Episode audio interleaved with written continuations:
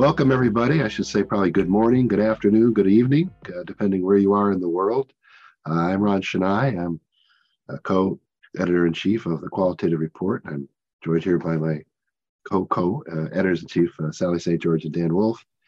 Uh, we'll introduce the panel in just a couple minutes. So, as you know, the theme for uh, the, this year's conference is living in a post-COVID world, and I'm such a believer in the theme I tested positive for COVID last night. So uh, here's the post-COVID world. We're using technology and we're continuing to function and to uh, participate. And uh, so I tried to make it as experiential as I could. So we'll see how it goes. Sorry for my voice, a little rough today. So I have a few announcements for you. And uh, so uh, as we were kidding about time zones and things like that, uh, please check your presenting time. It's all on Eastern um, uh, standard time, or we like to call it the daylight wasting time. and uh, I don't know how much longer that'll last in the States. That's a big deal over here about that one hour. And so the schedule's out, and Adam's been updating it. Uh, thanks, Adam, for all that you do to to manage us cats, because we, are certainly a, rough bunch to uh, to uh, to manage. So thank you. You do a wonderful job every year. And so as you look at the at a glance schedule, you can see that uh, we have different uh, A, B, C, and D uh, uh, groupings of presentations in multiple Zoom rooms. And all you have to do is click on the Zoom link at the top of each box, and we'll take you in. And we try to keep the moderators try to keep the presentations in sync so that you can jump from one room to the other and to join on in. So each room has a, a moderator. And as you say, we have a lot of great presentations uh, going on today as well as tomorrow. So if you look at the schedule at a glance, we have uh, now four special events because we had uh, NVivo power lunch uh, yesterday, and today it's MaxQDA uh, at lunchtime, and on Saturday we have Quirkos. Uh, we also have the NSU Qualitative Research Graduate Certificate informational on Saturday afternoon, and then right after that is the TQR editorial board meeting, informational meeting, and everyone's welcome to come to that, kind of give you an update of the qualitative report. So if uh, there is any type of internet uh, interruption, uh, we will have the conference back online as quickly as possible. If the event one uh, room is down, because the moderators have to go in there to let people into the room, uh, just jump to another room and we'll get the rooms up as uh, quickly as possible. We used to have a vice president of technology said it would be successful, just like if you're in the real world, to go get the person has the key and go and unlock the room. That's how quickly you want to try to get a Zoom room back up. So a moderator in every breakout room, and as I say, to assist you with the uh, technology uh, that you're using uh, for that. Um, if you go to the uh, the tqr.nova.edu page, you'll see that there's a little uh, note from the Qualitative Methods in Psychology Bulletin. they are associated, associated, a publication associated with Qualitative Methods in Psychology section of the British Psychological Society. And there, Adam. Oh, look, you're on the ball today. Uh, down there in the chat is the uh, the link to that. And uh, if you want to be a beat reporter and write about your experiences, a little bit of autoethnographic uh, interlude in the conference, you're certainly welcome to do that. And uh, Adam, why don't you do a couple announcements about uh, what happens to these little plenaries that we're doing, and also what you've been asking people about sending you their presentations. Sure. Uh, so you may have received an email from me yesterday uh, to the presenters who are interested in sharing their presentation. Um, you can send me a PDF of that presentation to tqr at nova.edu. And we're in the process of adding them to the website. I just posted a link now where you can see um, a few that we've uploaded already. In addition to that, we're trying to build our YouTube channel. So some of the uh, keynotes and panels and workshops that we're doing, we're recording as well, and we're adding to our, our YouTube channel. So if you haven't checked that out, I'm posting a link as we speak. And then the last spam that I have for you guys is our podcast channel. Uh, I'm going to post a link to the Spotify version of that, but you can check out. Uh, we're using some of the content from this conference, but we've also done some interviews in the past, and you can access that via the link that I just posted. So, again, thank you all uh, presenters, if you are interested in sharing uh, your presentation, just please send me a PDF version of that to tqr at nova.edu. Thank you. Thank you, Adam. And so everything we do, we see it as uh, multi-directional. And so we've had uh, requests to, to talk with authors of new books. Uh, Dan, Dan did a wonderful uh, interview with a, a book uh, just about a month or so ago. Uh, we are interested in sharing what you have to offer. You know, that's our tagline. Here's where the world comes to learn qualitative research. And so if we can help you with that, uh, Adam uh, is continually telling me things I never heard of. Hey, we could put it here, we could put it there. So, uh, mm-hmm. you know, we always say create once, publish everywhere. So that's what uh, try to do. So that's really an invitation. So, um, so uh, Sally and Dan, why don't you introduce yourselves, and then we'll kind of get into the uh, into the panel. Hi, everybody. I'm Sally St. George, um, professor emerita from the University of Cal- Calgary, and liking being in that position. It gives me, I think, more time and creativity to devote, devote to TQR. And I'm Dan Wulff. Uh, we're married to each other, as you might have surmised from this uh, the screen. Shared um, screen. Yeah. Shared screen. I'm also retired and enjoying every minute of it. So I highly recommend it to all of you when the time is right. Yeah, well, thank you. Yeah, that the it's amazing when you don't have to go to meetings you don't want to go to how much it frees up time in your life. So, absolutely. So let's kind of get into it. Uh, all of our, our uh, we're going to go a couple boops around. Uh, uh, start with Julia, and, and we're going to introduce themselves and talk a little bit about their company, their their products, and what was kind of going on 2019, 2020, and then we'll go to Stacy and Dan, and then we'll kind of move into sort of how things are evolving in in this post-COVID world and beyond. So, Julia. All right, thank you. Yeah, hi everyone. My name is uh, Julia Gerson. I am here today as the product manager of MaxQDA.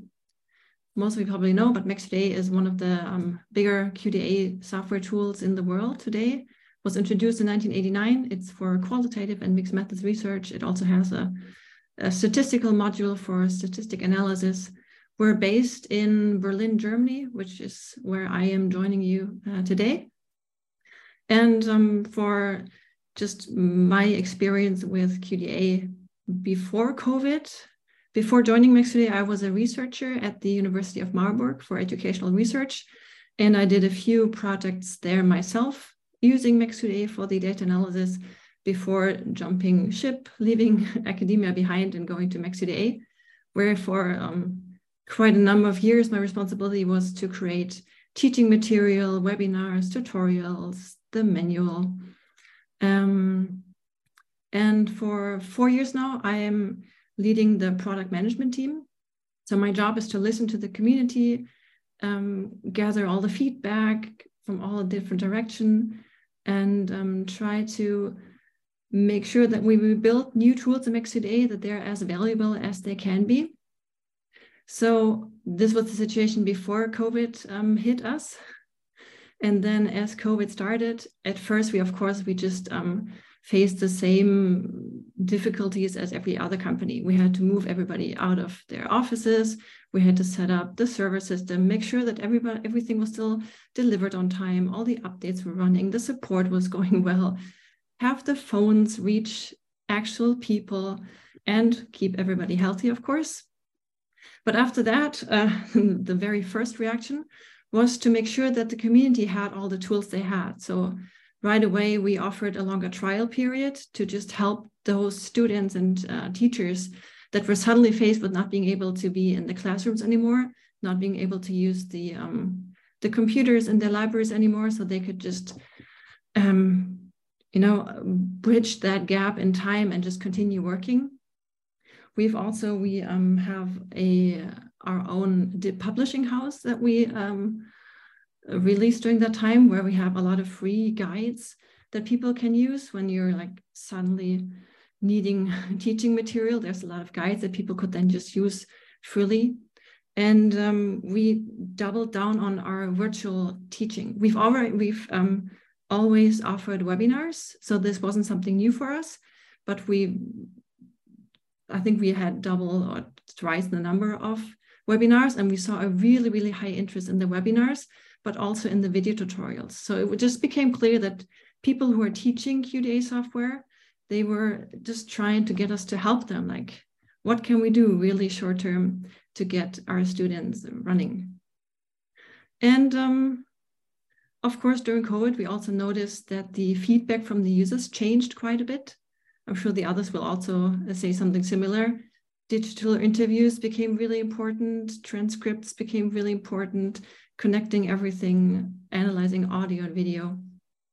And of course, um, not being in the same room uh, was a new um, issue that a lot of teams had to face that they could no longer copy their data on a USB stick and give it to somebody else. They now had to find other ways to share data and to work together. And during this time, during COVID, we actually developed our Team Cloud, which is a virtual um, a cloud space where people can just work together collaboratively as a team and not have to be in the same room, but still experience the same um, advantages of being really close with each other. And um, yeah, I think you know what I mean. Um, yeah, so far from me. I don't know who I'm going to hand it over for the oh, first Stacey. one. Great. Uh, thanks, thanks, Julia and Ron and Adam. Thanks for inviting me to be a panelist. Um, uh, so I'm Stacy Penna. I'm um, the customer engagement enablement director at now Lumivero. We were QSR International, um, and that happened officially in January. So we now have um, five softwares, NVivo being one of them, and Citavi. Um, and then we have uh, Sonia for student placement. And um, we actually have some t- statistical software now, XLSTAT and At Risk. Um, so during this time, the company definitely grew, adding uh, adding more uh, softwares and companies under one. Um, and my background is I actually used NVivo. That's how I got started um, with the company first QSR uh, for my doctoral uh, work at UMass Lowell, um, and and then uh, right after I graduated, I started working with QSR. We were just building um, our presence in North America. I think there was three of us at that time, so we've grown a lot in in North America anyway. And I, I know a lot of people know uh, QSR started in Melbourne, Australia. Um, and with um and, and, one of the big things that we started and i think it was very fortunate we started the NVivo community and, and that was my position NVivo community director uh, in january 2020 and um, that ended up being um, a lucky decision of the company because the community really helped people throughout um, covid um, so like Julia mentioned, we transitioned, we already had done a lot of virtual um, events and um, not events, but webinars um, and, and, and, demos of the software. Uh, but with COVID coming, there was such a high demand for people to figure out how am I going to switch from doing in-person collection to having to switch to virtual collection and just figuring and how we work as a team and all that um, as researchers um, so we had a series of webinars on, you know, how to collect data, how to um, find resources that you need online, and um, and got uh, some presenters and, and like uh, Julia mentioned, the the response was overwhelming. Um, you know, we we didn't expect it. We just were like, we want to help people, and and people came and and, and got a lot out of it. Um, and then during that time, like I also started a, a, podcast, and I see a few people here that I've interviewed, Eileen, a few others for webinars and podcasts. Um, and again, another great way to help people, um, you know, learn from each other. But again, you don't have to be close together for that.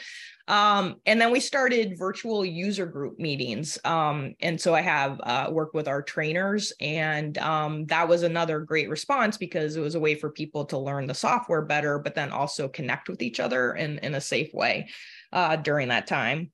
Um, and um, also, our at the time, our director of research, Dr. Silvana Di Gregorio, who some of you I'm sure sure know, um, she did research on um, the impact of COVID. Uh, and she's continuing to do that over the last couple of years. And so I can share some of that information with you. But she well, because of all the webinars we did, she sent out a survey to people who attended. Um, and then she followed up with interviews. And then a year later, she followed up with another survey. And now she's also doing more work around that, um, again, with surveys and interviews. Um, and, and like, I, I think what I'm seeing um, and what the company's seeing is, you know, virtual is not going to go away. People, you know, now are comfortable with it. It's um, something people um, can can er, even participants, right? Not everyone, but people are now used to understanding how to do a Zoom meeting um, and how to to connect like that. And so one of the things we are also doing at Lumivero is we've um, um, partnered with a company called itracks out of uh, Alberta, Canada, and uh, their company collects helps you collect securely online data. So focus groups, interviews, discussion boards, um, and we just had a webinar with them this week, and it's it's great, really interesting software, but it's um, it has um, more security than like you know Zoom when you're doing your research. Um, so I think the company sees that this is the you know uh, it, it's part of the future, and so they're embracing that. And and and like Joy said, we're all all working from home still. I think our, our company actually says we're work work from anywhere company now, which means we can um, have colleagues all over the world, which is really exciting because uh, then you get more um, input and uh, new ideas too from that. So, so happy to share more about the research um, Silvana collected too during this, but that's that's me. So thank you. Well, thank you, Stacy. The uh, slogan people use here is uh, "Live in the sun, work in the clouds." So that's the uh, I like that. That's the motto here to get people to come to. We have enough people now. You don't all have to come to Florida. So thank you so much, uh, Dan. So what's going on uh, in your neck of the woods? Yeah, so I mean, it's it's a great motto to have. It may be less applicable if you work in Scotland, like we do. Um, but uh, yeah, we we suddenly were doing a lot of work in the cloud. I think there's there's two kind of sides of it. There's there's kind of um, um, the employees and the kind of company impact, and then what happened to the community as well. Um, and I think it's yeah, it's probably a pretty similar story. I mean, we are already mostly doing remote working, um, and then suddenly, you know, with lockdown, I wasn't able to access the office and so on. Um, but we already had systems to kind of, um, you know, uh, reroute phone calls and stuff like that. So it wasn't a kind of huge impact there. I think the the slight the slightly crazy thing was um, so we launched Quirkos Cloud two months before. So that was kind of our online collaborative platform. Um, and we were like, okay, great. You know, we'll, we'll have a nice, gentle introduction to this.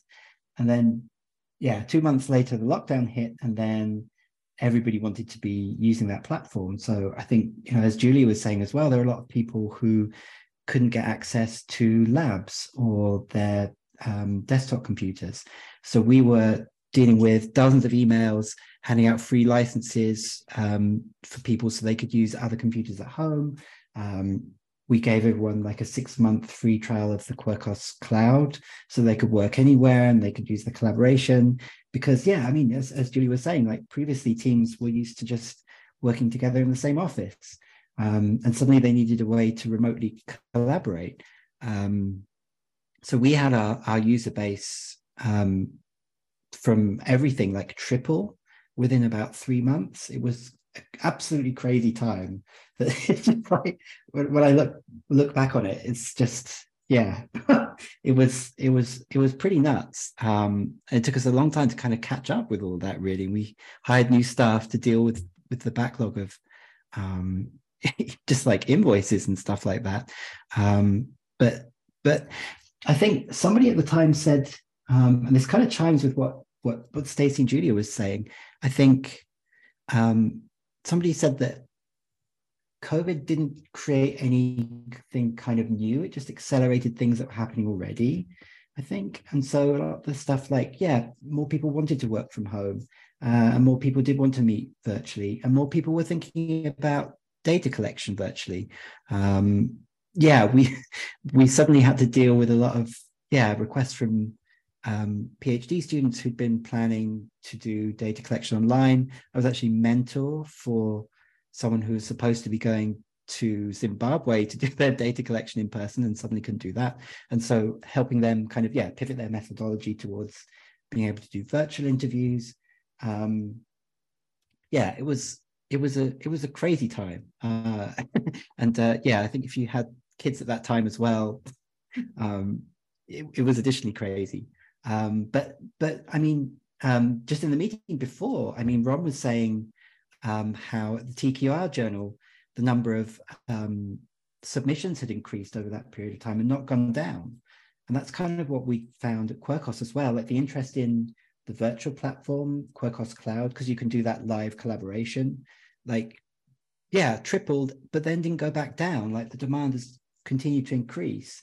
So I think a lot of people have found, hopefully, um, more ways that they can work, more accessible ways that they can work. Um, yeah, and it's helping the community um, kind of make the most of that and um, yeah, support them in in all the different ways they want to work and, and collaborate.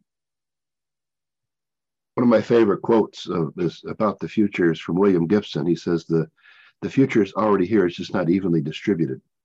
Yeah, so it's kind of like yeah. what you're saying is is that kind of in that positioning, and so I think what is to me and my observations of, of the three of you all, it's kind of like here being in South Florida, we were always prepared for different kinds of emergencies, normally hurricanes, going off campus, on campus, and having everything backed up. So for for us, it was uh, it was just another risk management thing we had to do. And but I think the values of your companies are also important, and, and obviously community is one of them, and uh, also the idea of being innovative and creative. And I think that's something I, I see was a, a theme across there. One of the challenges we're seeing here at the university, maybe some of you are seeing this elsewhere, because of the flexibility with the technology and because people can work where they want, um, are you seeing challenges with uh, keeping your workforce and keeping folks in place because uh, or do you have to spend a lot more money to keep the people? What, what, what are you all seeing in, in terms of that and your respective companies? Maybe I'll, I'll start from MaxQDA. We're actually there's more opportunity to add people to the workforce that are not located in the same town. So it's more of a positive um, impact. We actually didn't see many people leave or go, go somewhere else. So for us, I'd say this is more of a, a positive side effect that COVID has brought.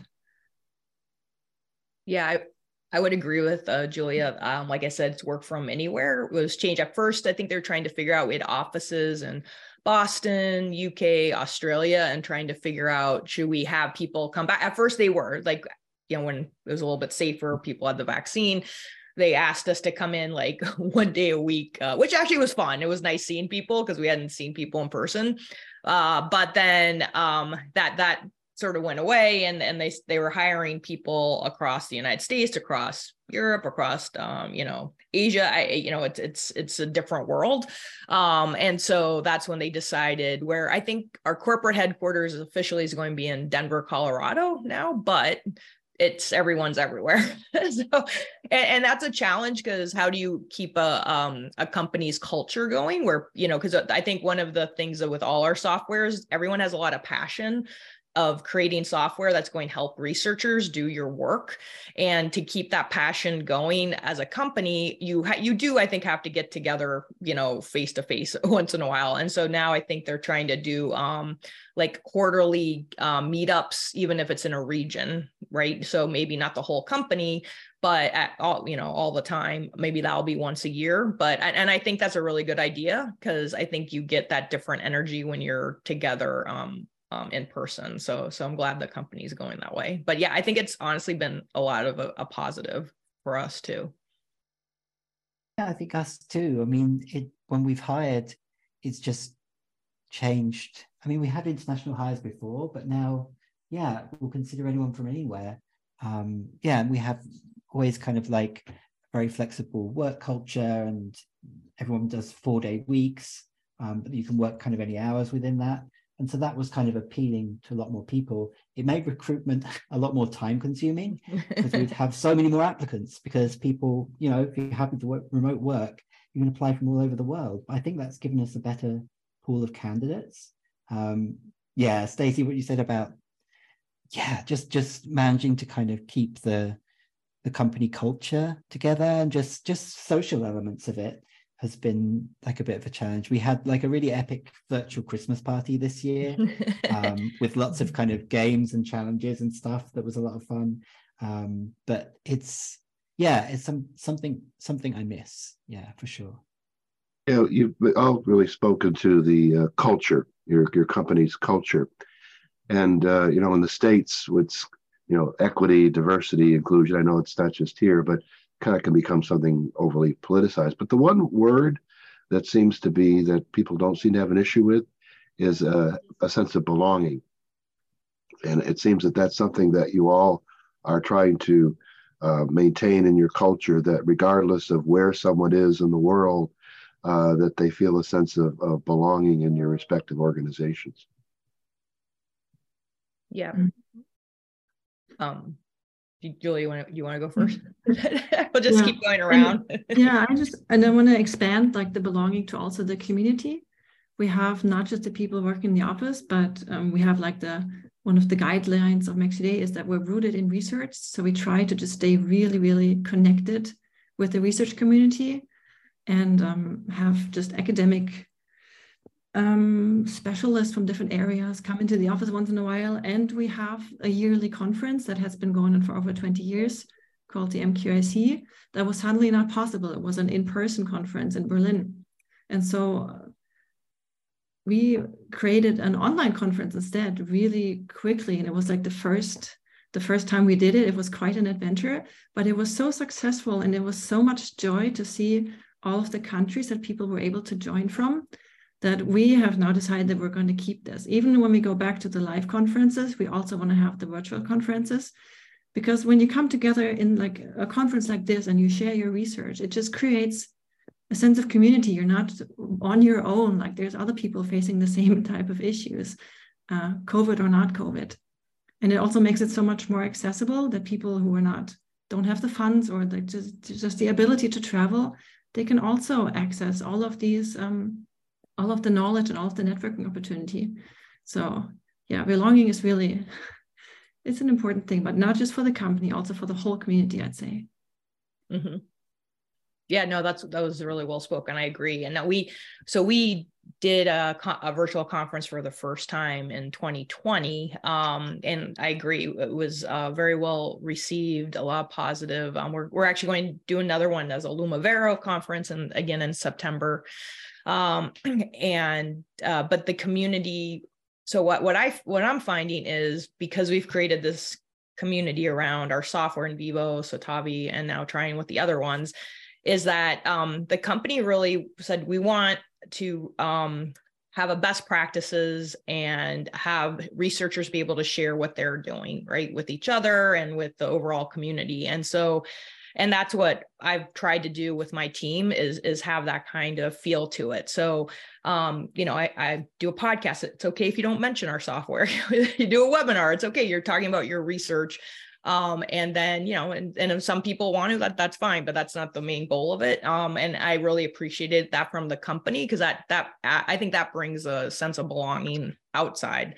and what I'm seeing is because of I've had this experience working with our customers doing this, creating this um, community and interactions. Um, we just had actually we just had a meeting um, yesterday inside the company. It's uh, with HR and it's actually called the Culture Club. You know, because we're trying to bring you know multiple companies together. So that's a whole nother uh, challenge and I, I, actually said i said i think um, we have to get in front of each other more you know um, and i think we should do sort of what we've been doing with the customer community and bring it inside to our company and have um, smaller um, meetings. You know because like we have people from another company they don't know they need to learn NVivo. So let's have um, you know presentations and talks uh, uh, in that way so people can get to know each other but also learn why people are passionate about um, our our software and the work they do. Um, and so I think that's um, I think that's always a I mean that's more of a challenge being virtual, you know, because like you're you're just don't have those interactions like you can't go to somebody's office and chit chat with them like like you did before to build those relationships so i think it's on all of us not just with customers um, but also with uh, our internal um, uh, employees and, and colleagues to make more of those uh, situations where people can feel like they're belonging in the company. Yeah, it's it's so, so, sorry. So I didn't say so. So I'm the director of Quirkos. So a lot of this stuff has kind of fallen on my head. And my background is in qualitative research. I was like a postdoc qualitative researcher for quite a long time. I don't really have like a management corporate background at all. It's something I've had to learn very quickly.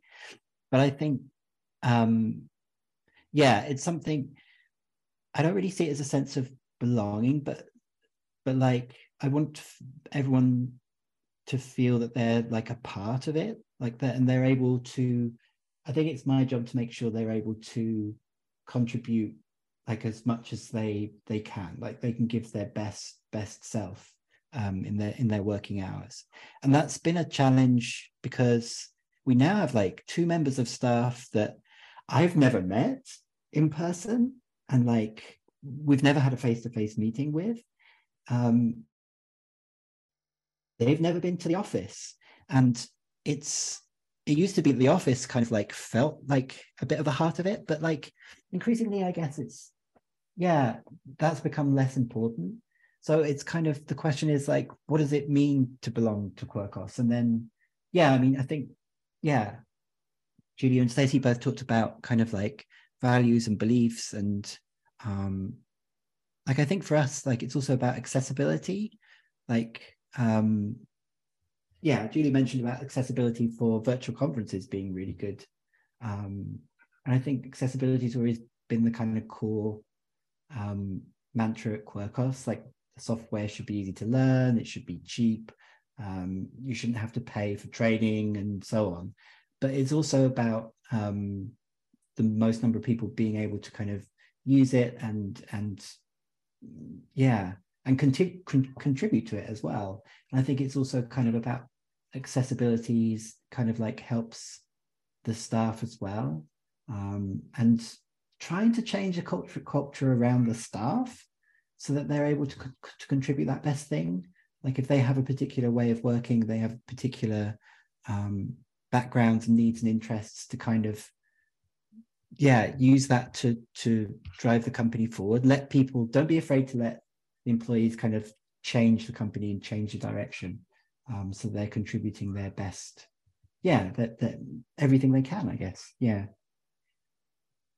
well, let's talk about that word change so what do you see going forward uh, it will be changing uh, and we haven't all discovered uh, signed a non-disclosure agreement so certainly whatever you've got in the works and things like that but uh, so you know it, it's uh, to say the same, be different, new, stop. So where do you think where do you see things going now as we're kind of in this kind of transition? And obviously there's developments that are not really necessarily uh, COVID related. Um, the thing that's uh, I think every other day or every other minute I see something about the chatbots are coming, the chatbots are coming, and artificial intelligence, and you know, are, are we a profession that's going to be replaced by artificial intelligence soon? Or uh, so where where where is qualitative data analysis going, or the whole kind of uh, data uh, you know enhanced process of this? Uh, let's come over reverse the order. Why don't we start with Dan and go Stacy Jill? We'll go reverse order. So Dan, where where where's Quirkos going? Okay, okay, I can yeah, I can tell you plenty about where Quirkos is going, and then yeah, I have a big rant about this this AI type stuff. So I'll try try and keep that short and relatively simple. Um, yeah, so I think again, so Quirkos is going, as I said, like it, it didn't seem that there was anything particularly new that came out of COVID, but it accelerated a lot of things that was already happening. So we already wanted to have like a cloud platform because people wanted to do live collaboration. Um, yeah, so so that's is much faster than we anticipated is like compared to the offline license is now like the primary tool that people use um, we now have a web app which basically does everything the desktop does and again that was on planning for a long time but again suddenly you don't have an it department that will let you install software on your computer. Um, and so these kind of things suddenly well sorry you still have an it department but they might not have access to your computer anymore. And so the need for these things kind of accelerated. Um, yeah the, the the growth of digital um, uh, data collection and the need for transcripts. So one of the things that we're doing in the next couple of months in April is releasing an automated transcription service, um, which is a bit different because it's end-to-end encrypted, and we think it's the first that does this. So nobody, not even us, has access to the data. It's not shared with any third parties. So it takes a different approach to kind of confidentiality and data security. But this is one of those things. It's based around a machine learning model. Um, and so a lot of these questions about the ethics and um, accuracy and the biases of these models, um, you know, comes into play in a very practical, practical way for us. Um, so it's it's something that that we kind of want researchers to be aware of. Um, I think so. There are opportunities from that. As far as I can see, like right, we we've spent like three years evaluating different um, machine learning models for uh, speech to text, and this is the one which is the most inclusive and the most accessible because it's the best with different accents and languages and stuff, and that's really important. But we've also spent a long time looking at things like automated coding and um, yeah, AIs for generating text and understanding text. Um, and I've still not seen anything, and Chat GPT is a prime example of this. Anything that actually understands what it's talking about, um, it can it can give you very convincing nonsense because it's very good at formulating a gra- grammatical sentence, but it there's there's no necessity that it is actually accurate in what it's saying. Uh, and that's not the aim of these models. That's not really what they were trained for. And when it comes to qualitative analysis, we spent a lot of time looking at kind of automated coding. And yeah, we've seen systems, we've evaluated systems where you can throw your data at it and it would do fine, basic sentiment analysis or very basic topics. These people are talking about buses. These people are talking about trains. Okay, fine.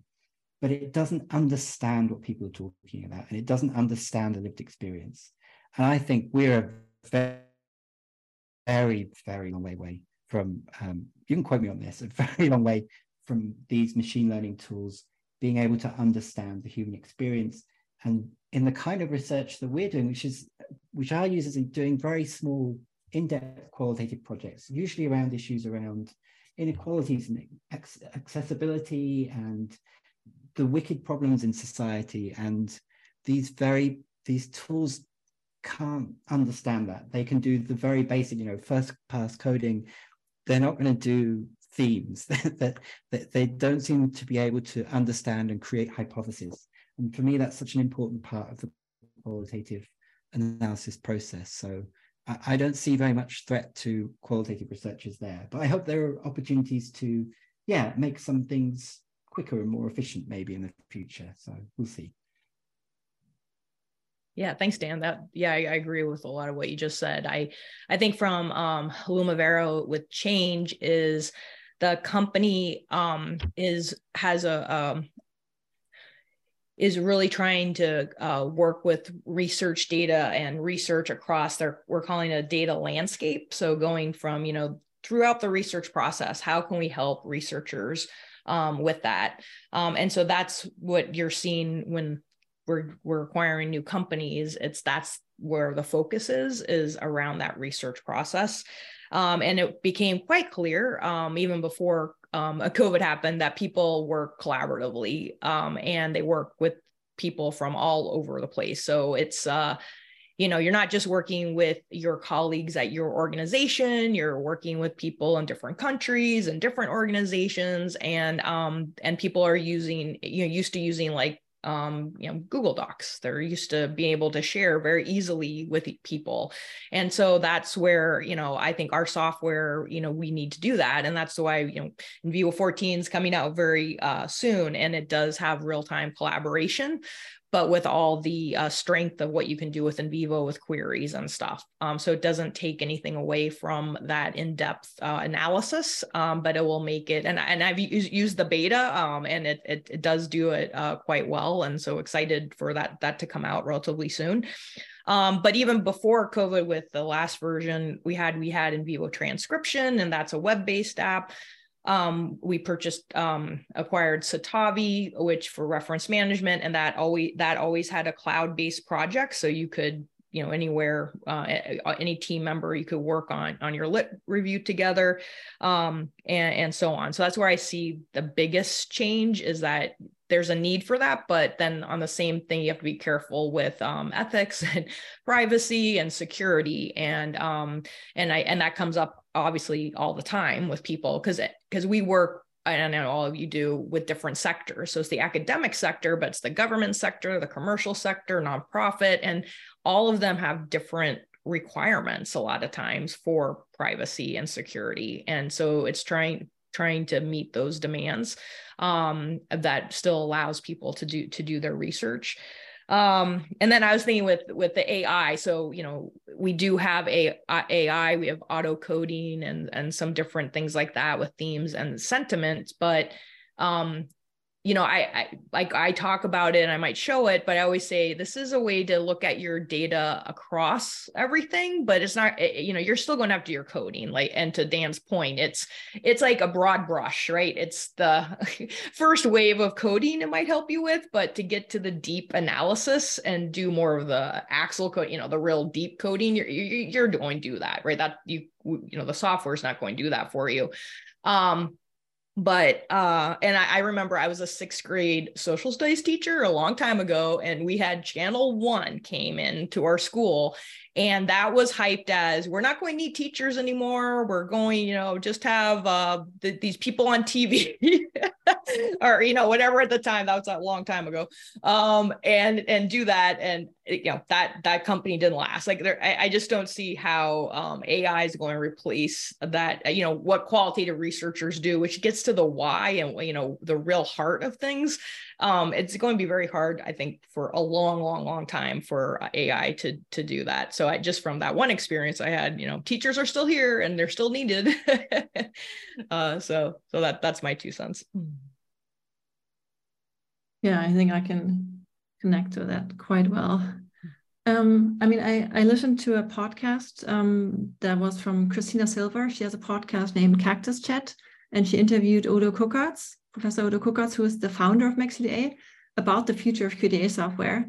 And he made a point that I think is very relevant that QDA software is it's not somewhere out in the open. It's used for qualitative research. And qualitative research is trying to make sense of the world. And so we have to follow the technological trends of the world. Mm-hmm. And um, but also for the, I mean, for the commercial researchers who are just trying to get quick results, get a sentiment analysis, compare sentiments across two large data sets. Like I think they will use AI more broadly than the, uh, the, the, main qualitative researchers who have to um, adhere to the quality standards of their research. So we're kind of like, even if we could technologically build it into MaxQDA, what if researchers can't use it because then their papers aren't accepted because it's not them that came to a categorization or an interpretation. So we're just we have to follow the um, the research community and what will they make of um, Chat GPT. Like I've seen the first papers pop up, and well, of course watching all of them closely. But I think there's going to be some research like where can it be used and where can it where shouldn't it be used. And I think just also like human interaction is so complex all of the contextual, the cultural, the historical information that humans are able to decipher. So when two people talk to each other, one person might not speak the words that they mean. And then the second person is not listening, uh, is not hearing what the other person said. so there's so much going on in human brains. It's going to be such a long time until the computer can really replace that, if ever. And then just when we um, created the sentiment analysis, we looked at all of the words and all of the rules, like when is a word positive, when is it negative? And there's so many words uh, like the word cancer, which in a medical context is probably a really bad word. But when you're talking about astrology, it's not a bad word. and in the German language, it can also mean just a crab, which is a nice, funny animal. So there's so much context information that you have to teach the computers. The human brain is so uh, complex um, I think it will, of course, help a lot of people just make try to make quick sense, find some topics, find some themes, get a rough score, and also just compare those rough results. But then you have to go in if you like the real true qualitative researcher will want to go in and touch the data themselves and think about them for a while. Yeah, in, in therapy, we always say the client uh, answers the question, sort of. Is that and that you know that that quality that kind of to kind of going back and, and forth with that and you know from a TQR perspective, you know we're we're seeing in terms of who's who's writing the papers. Uh, maybe if, if the software can help people improve their writing, uh, that might be a good thing. Uh, there's discussions now whether uh, the software would be listed as a co-author on these papers. So things we may have never considered before uh, may be uh, quite common. So uh, Sally and Dan, what are, what are your thoughts so far, what we've been chatting about? Um, I had a question. Uh, all three of you have been very personable and put a really human face on your companies. It's just been fantastic listening to you. And you all talk about being international in focus.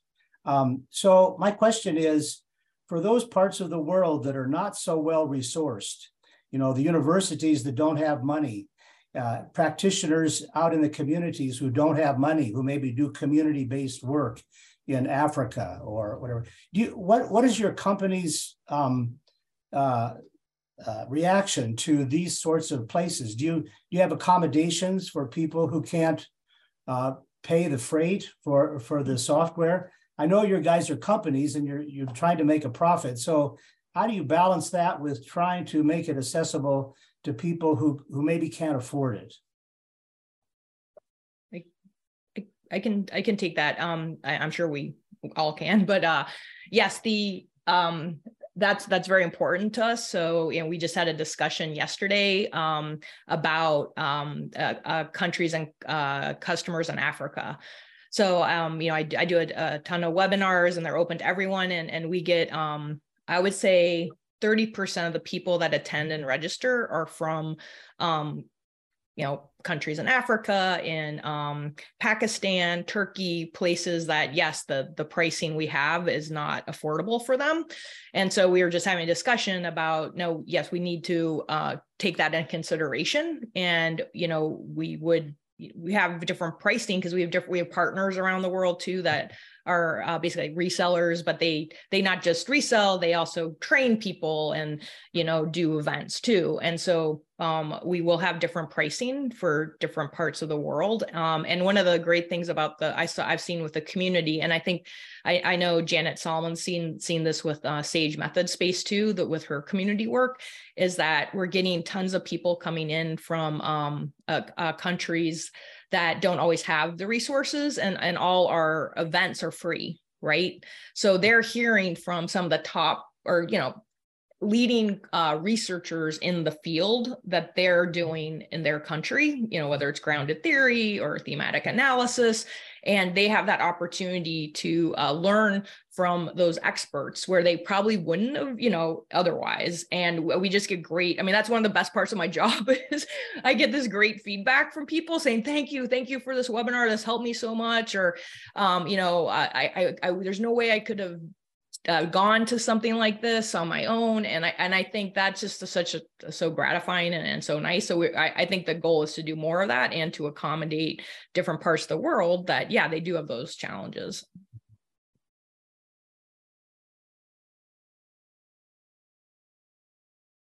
Yeah i'll go next. Um yeah it's um the market is differently sized. So it's it's possible to go in countries that don't have much resources more on a more personal basis and talk with different projects directly. And then we've supported research project or research institutions with special licenses with trainers. Um, our ceo has actually flown forgot the country and just taught somewhere really in the rural bush of africa taught um, taught a class. And um, we have the, um, a research for change, a grant to help um, students who don't have the money to get licenses so they can hand in their papers, they can win a prize. And of course, we always support more students than the ones that win the prize. Um, but since some communities are just harder to reach, we are also trying to just um, strengthen the trainer network. So we have a lot of trainers and also we work with resellers in different countries because of course based in berlin germany like we we don't know how the structure of university and their purchasing strategies are in all kinds of countries, not just Africa, also Japan and China. Like it's it's so different everywhere that we're just trying to build local networks everywhere. But other than that, it's more of um. We also have pricings that are already um, different for different types, and of course we have really cheap student licenses that we are more. Um, the German word is kulant, like we're more open, depending on the location of the person who's asking, of course, to support them.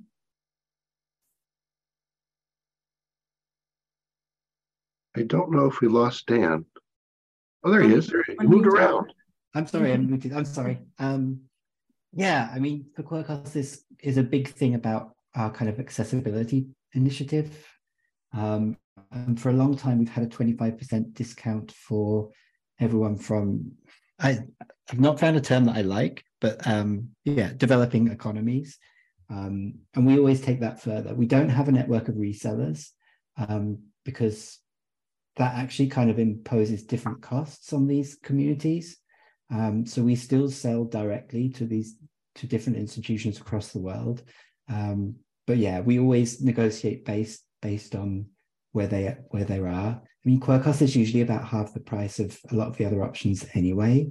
Um, so we've seen so much interest, yeah, like in East East Asia and Africa and um, all all these different places but it, it's one of the reasons that we keep thinking about things like um, like keeping the offline version because although yeah it's great if you have a very reliable internet connection to be using a cloud service but from an accessibility point of view we need to keep the offline version for communities that don't have that luxury and and where that's an additional cost. Um, and also making sure another key important about accessibility is you can't have like a thousand pound laptop. That can't be like the minimum spec for your software. Like you need to be able to have it run on chromebooks and very cheap devices and that's always been a focus of our development too because in terms of costs there's there's a cost in terms of the accessibility of the different devices as well um, yeah we have developed a network of global trainers and i think that's really important because they they teach different things for different educational contexts. I mean, you know, universities are different, like across the world, like have different um, kind of grading and exam kind of standards. And so making sure that people can deliver the training in ways that yeah can be understood in in different cultures is is great. And I think the more kind of different voices we have explaining and using Quirkos in different ways, um, the better. And we see a lot of uptake on the the global discount. Um, and we try and make it very easy to get. So um, yeah, it, it's yeah, it's all part of accessibility, I think, for us. Ron, I just have um, not a question because and we don't have very much time, but I do have kind of an observation and a an appreciation that I'd like to offer. And while I have to say that this conversation um, would give me the heebie jeebies because I have not used any of this. I've always depended on my students to kind of instruct me as they learned. Um, and but I appreciated the big, bigger picture look and the and the large teams and the global um, uh, locations of things and bringing people together on the that large scale. I think what I appreciated most, and I think maybe many of us who are teachers would have appreciated this most, is that um, we work with a lot of dissertation students, and dissertations are still, at the, for the most part, at universities, an individual endeavor. And my students have always gone to the software with with the belief and the hope that it would make their analysis so much easier. And honestly, when they would bring me their results or what they learned by using the analytical software, they had to spend a whole lot of time explaining it to me. So I appreciated the comment about it can only take you so far and you're going to have to do the rest of the legwork because it's a human enterprise and it's an interactional human enterprise. So I just wanted to say thanks. I appreciate the big picture. I also appreciate that down and dirty uh, really um, sensible sense of you have to do it. yeah, that's one of our, our uh, commonly used comment to papers. we say it's called qualitative data analysis because you have to introduce the quality, the data, and the analysis. And so sometimes we'll get a heading and that quality is never defined. We may never get to see excerpts. And we definitely don't see you explaining how you suggest that that data are evidencing the qualities you suggest that's doing. And that's the artistry. And I so appreciate how your software helps the organization and to help bringing a lot of tools together because you can do a lot of these things, uh, but a lot of it's making it simpler to manage all this data. And so sometimes with dissertations, they're just not producing as much data that maybe they can kind of all do it another way. So that's something that we're looking for is to see how that goes in the future, because you know I know uh, you know the notion of uh, Piaget and abstract reasoning. Uh, you got to get to the abstract reasoning to do this in terms of doing basic qualitative data analysis. And I appreciate that you all continue to strive to how to help with it. Just just thinking about back in the days, the only way the software that was on Macs because that was you could hyperlink. And now we see more of that to be able to connect and synthesize and so forth. So I want to thank everybody today. We're kind of at our, our, our stopping point with this and just so much appreciate uh, your openness and your willing to share uh, with us all. And so as, as uh, there have been a lot of posting in the chats there about uh, resources that these three companies provide. So please take a look at that. Uh, Adam, why don't you tell how people can access this afterwards, including the uh, not only the, the, the verbal and visual, but also the uh, the chat information. Sure. So I'll go ahead and post links to all of the information they can access um, in the chat. But I also want to say thank you again to all three of the representatives here. Um, I, I went back and looked, and we've had a relationship with all three of you for nine years now. And I think one example that Ron likes to bring up is, you know, we we do have advertising on our web pages, but we, you know, strategically choose folks that we think our audience would like. And so it um in choosing you three, uh, it's a benefit to all of our community because not only, you know, do we feel like you're interesting to the folks that are coming to our website, but the resources that you all have provided that you've spoke about as well, the free webinars, the free blogs, uh, the podcast, the workshops. And so I'll make sure to include some of that information on the website as well. Um, but yeah, just thank you again. I mean, this these last nine years has been great with you all, and hopefully we can continue um, with you guys moving forward. Couldn't do it without you. Thank you so much. Uh, the next uh, series of presentations start at uh, 10:15. Uh, look forward to popping into different rooms along the day. Uh, please make remember we have the uh, MaxQDA Power Lunch today and the uh, Quirkos one on Saturday.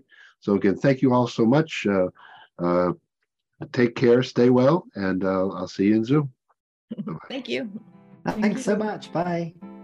Bye. Feel better, Ron.